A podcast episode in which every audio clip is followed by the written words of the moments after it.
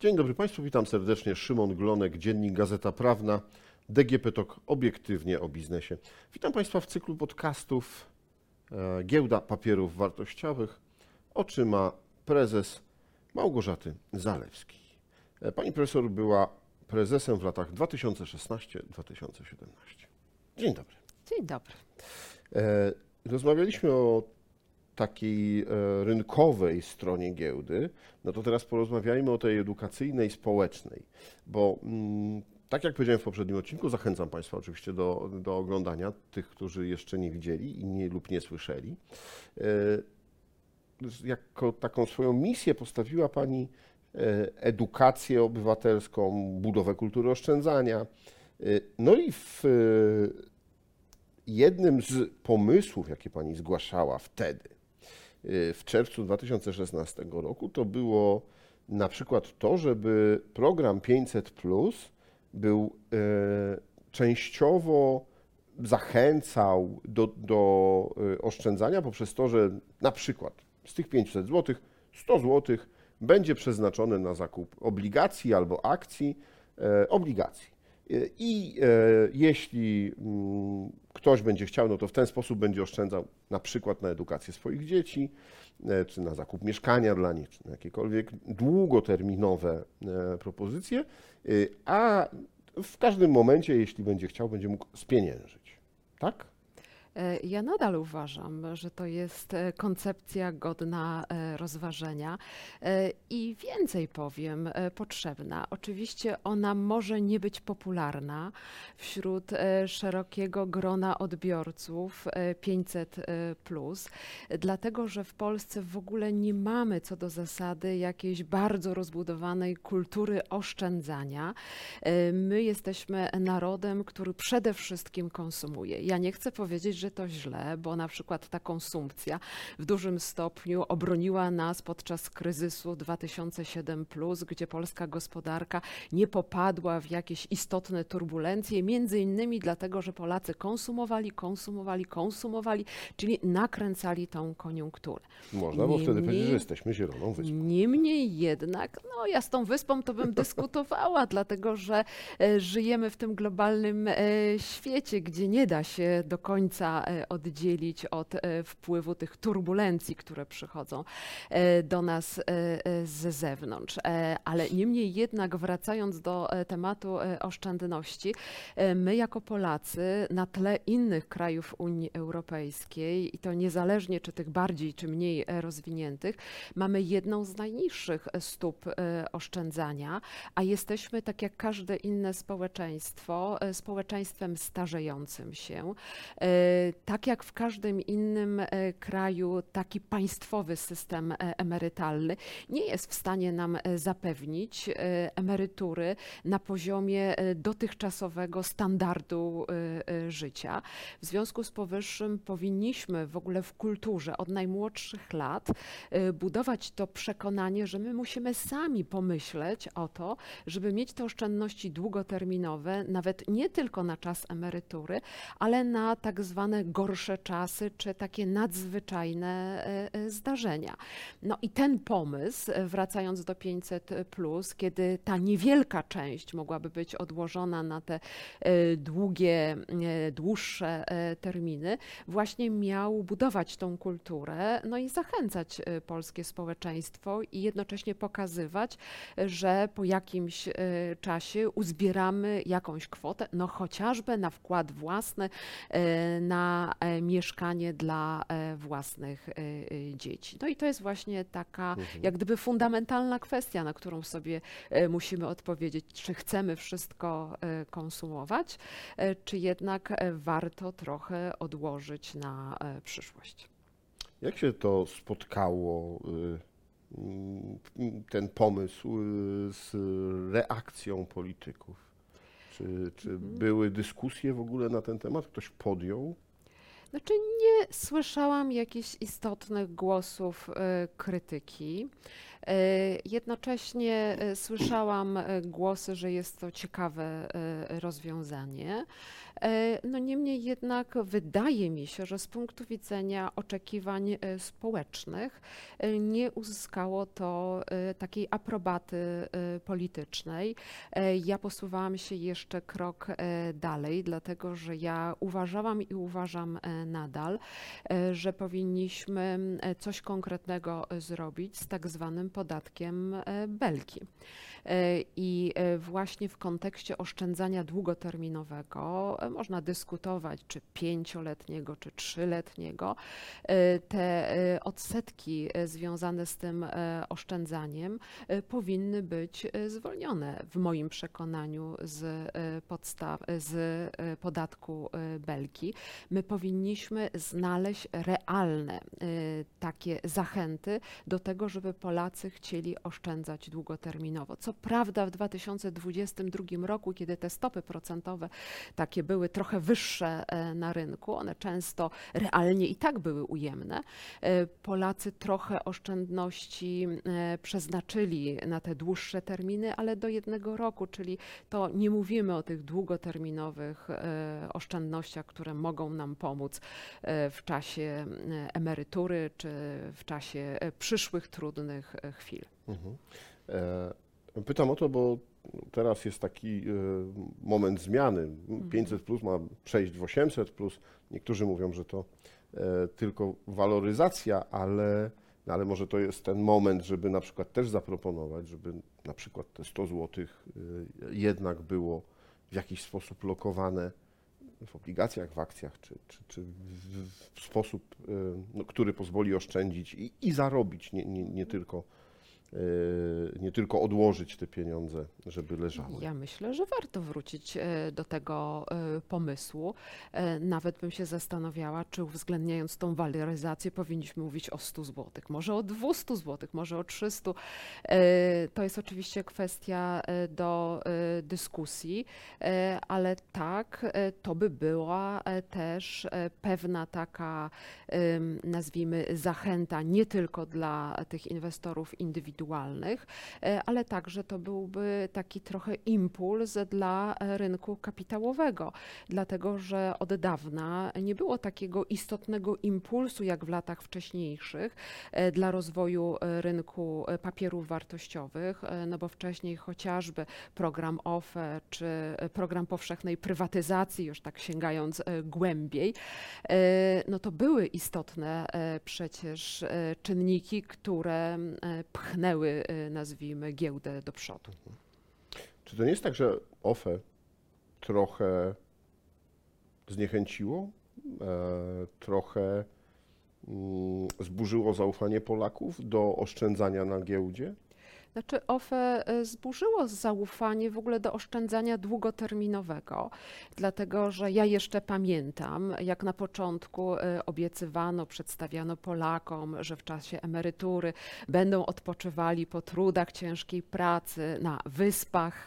A Bogdan mówił bankowo. E, tak, i, i, i- były snute takie te, e, nazwijmy, daleko e, idące, no bajkowe nawet, powiedziałabym, scenariusze.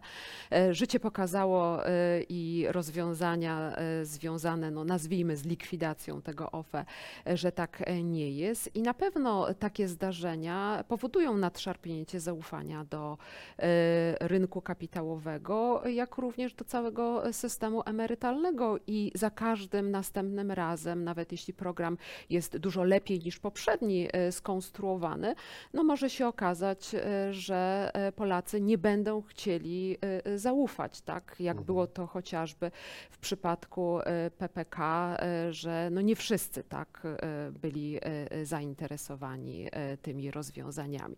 Niemniej jednak trzeba otwarcie Polakom mówić, że na e, bazie tylko e, takiej tej obowiązkowej, e, nazwijmy emerytury, czy obowiązkowego systemu ubezpieczeń, nie da się zachować standardu życia, który mieliśmy, gdy byliśmy aktywni na rynku e, pracy.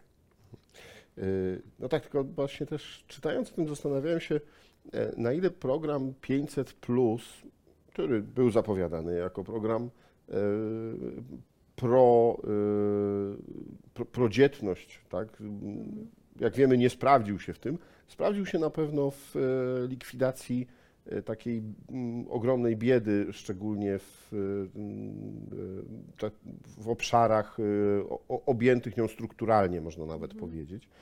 E, Czy ten program, e, gdyby ludziom powiedzieć, OK, macie 500, ale 400 do ręki, a stówę w wirtualnych obligacjach, no bo w Polsce nawet te obligacje czy akcje nie są, e, nie są fizyczne, e, czy by to się politycznie spotkało e, z takim odzewem? No, a jak dobrze wiemy, ten program był przede wszystkim polityczny.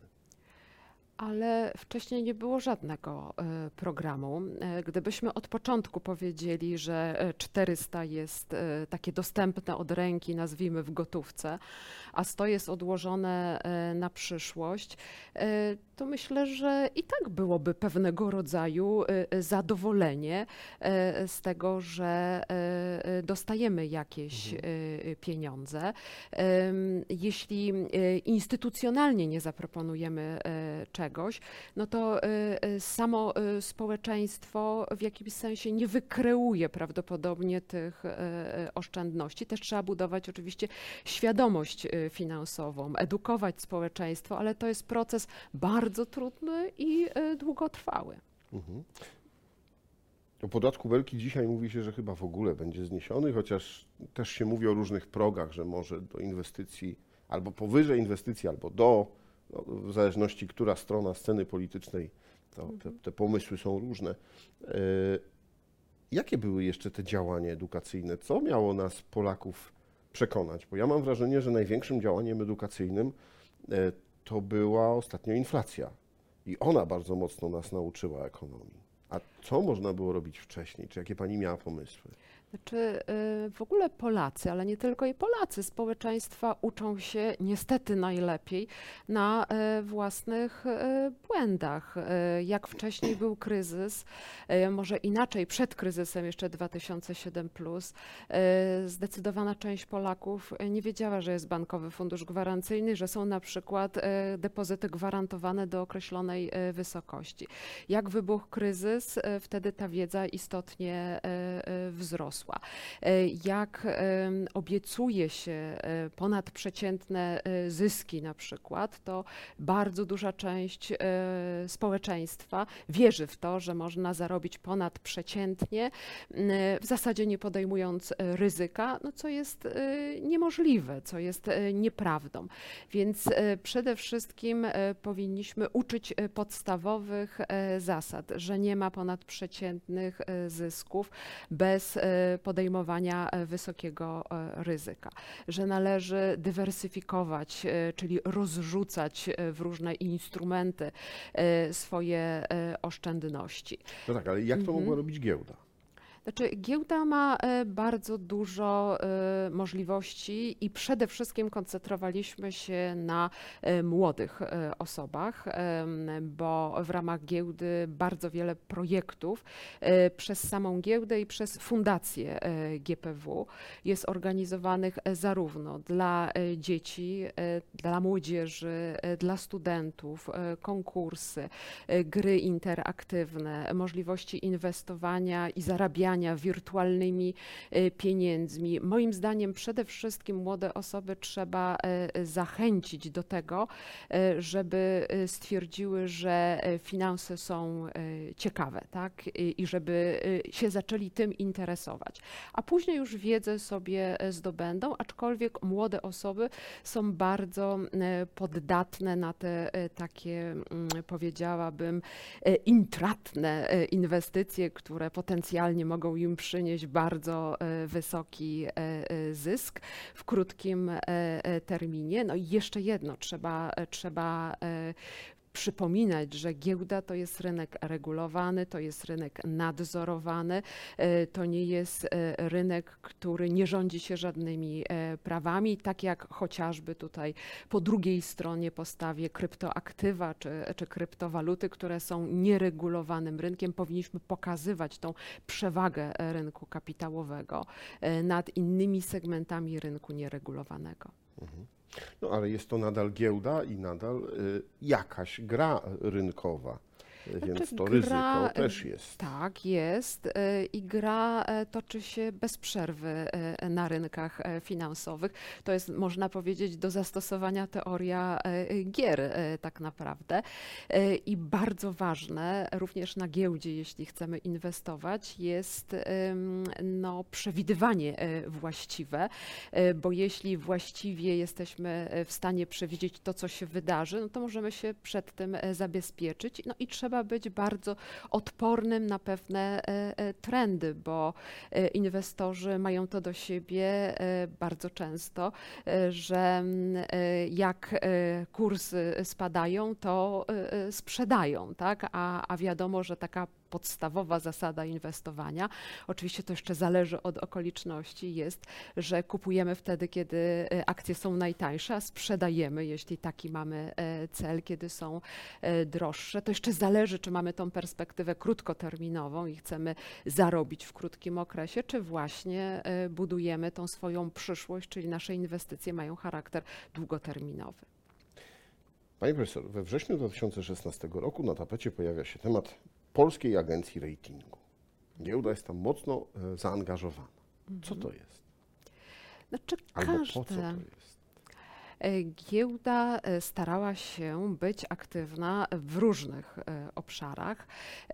Także takim jednym z istotnych projektów było to, że stworzyliśmy GPW Benchmark, czyli przejęcie administrowania, można powiedzieć, stawkami referencyjnymi, w tym sławnym WIBORem, ale agencje ratingowe. Wiadomo, że agencje ratingowe cieszą się różną popularnością i różną sławą, zwłaszcza było o nich dużo mowy podczas kryzysu 2007, plus, e, kiedy no, agencje ratingowe, te uznane, zagraniczne, nadawały wysokie ratingi, a później okazywało się, że dana spółka, dany podmiot już em, był w kłopotach, czy były symptomy e, jakichś e, problemów.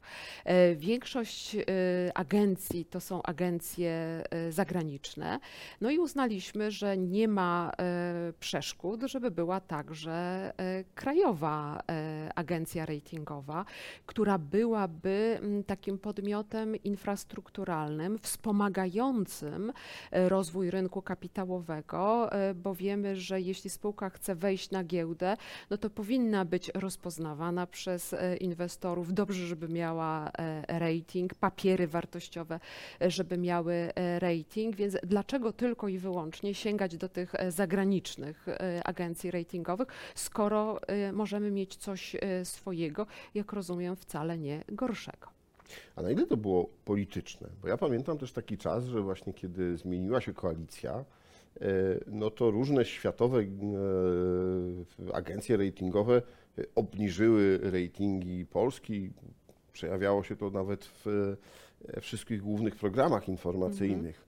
E, Czy Polska ma A, czy 2A, czy z plusem, czy, czy bez plusa, jakie są e, te wszystkie e, przejścia jakie są właśnie przewidywania na przyszłość. No i wtedy też chyba jeszcze nawet nie premier, tylko wicepremier Morawiecki zapowiedział, że no, to są krzywdzące dla nas ratingi no, i że musimy opracować własny.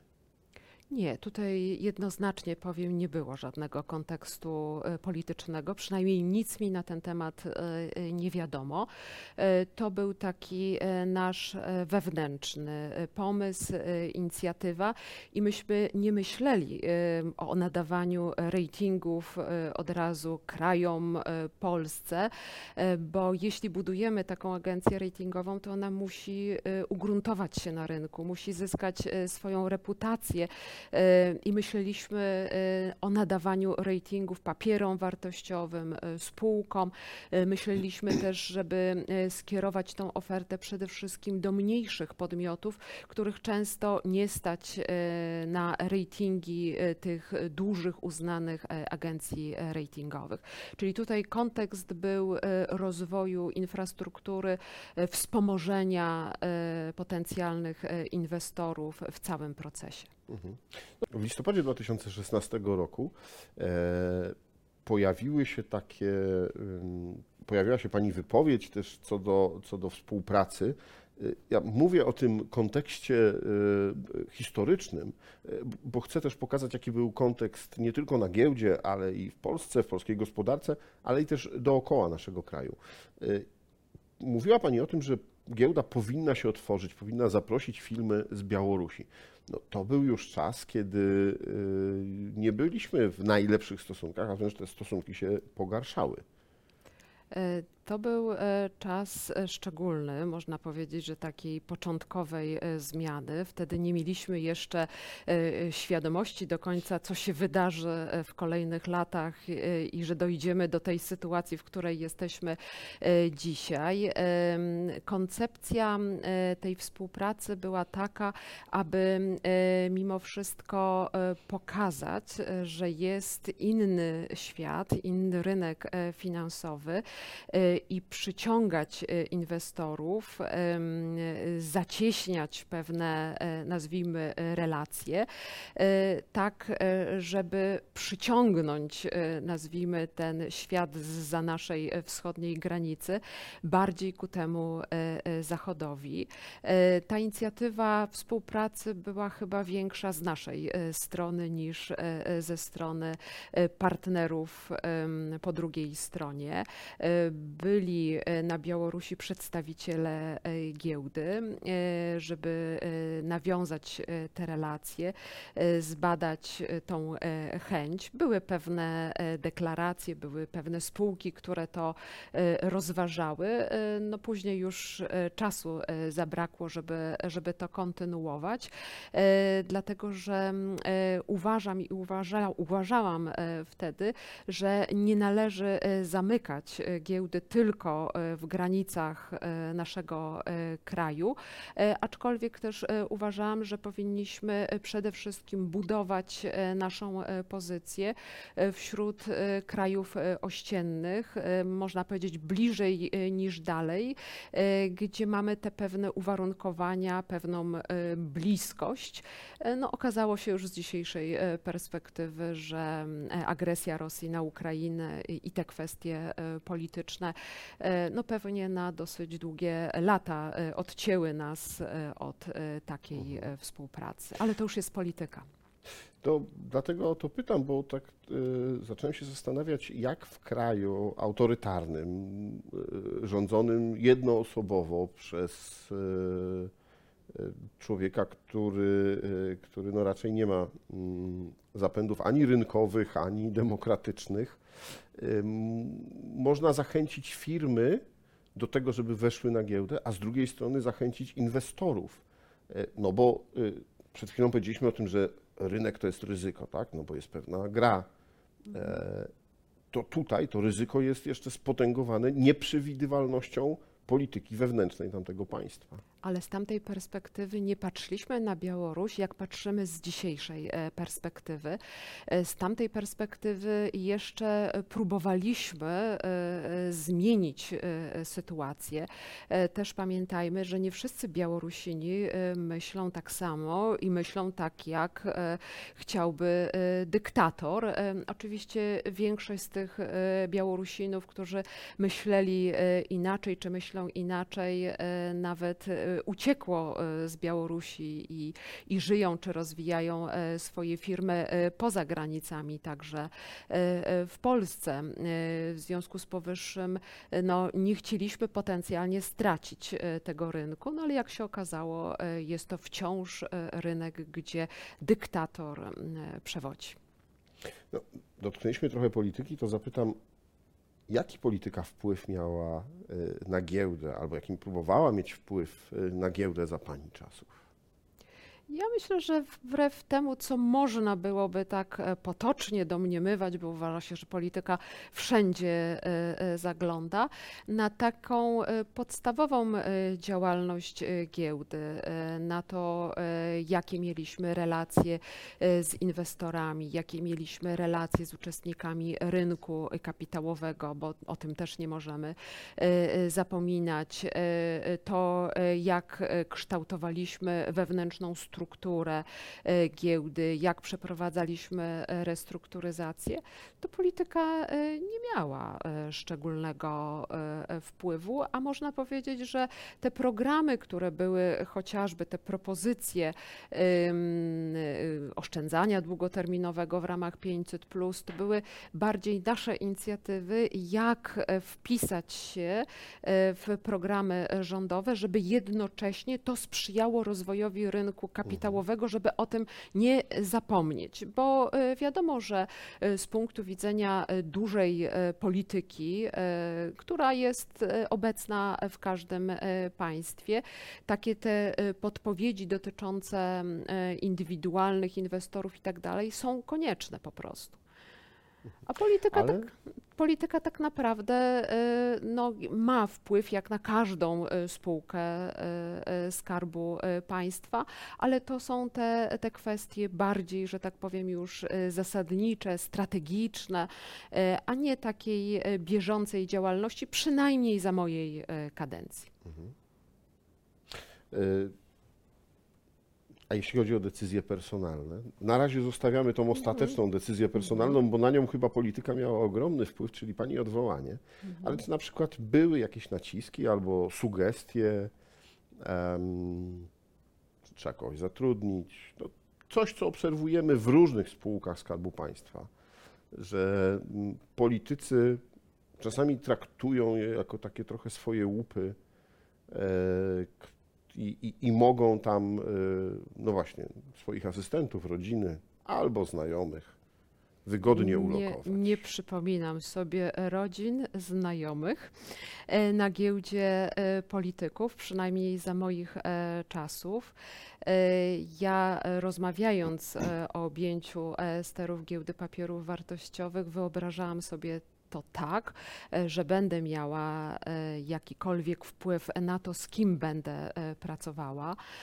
Przyszłam na giełdę z osobami kilkoma, z którymi wcześniej współpracowałam w innych instytucjach, które ceniłam, które wiedziałam, że są sprawdzonymi pracownikami na różnych odcinkach, ale także bardzo wysoko oceniam niektórych pracowników giełdy, których zastałam e, e, na miejscu i wydaje mi się, że dobrze nam się układała e, ta współpraca i nie było nacisków, że powinna być zatrudniona osoba X, osoba Y, albo ktoś powinien z giełdy odejść. Zmiany w zarządzie były, to, to Państwo wszyscy obserwowali, ale to już jest decyzja właściciela, tak? I, i tutaj na ten poziom właściciel, w tym przypadku skarb Skarb Państwa na pewno ma decydujący e, wpływ.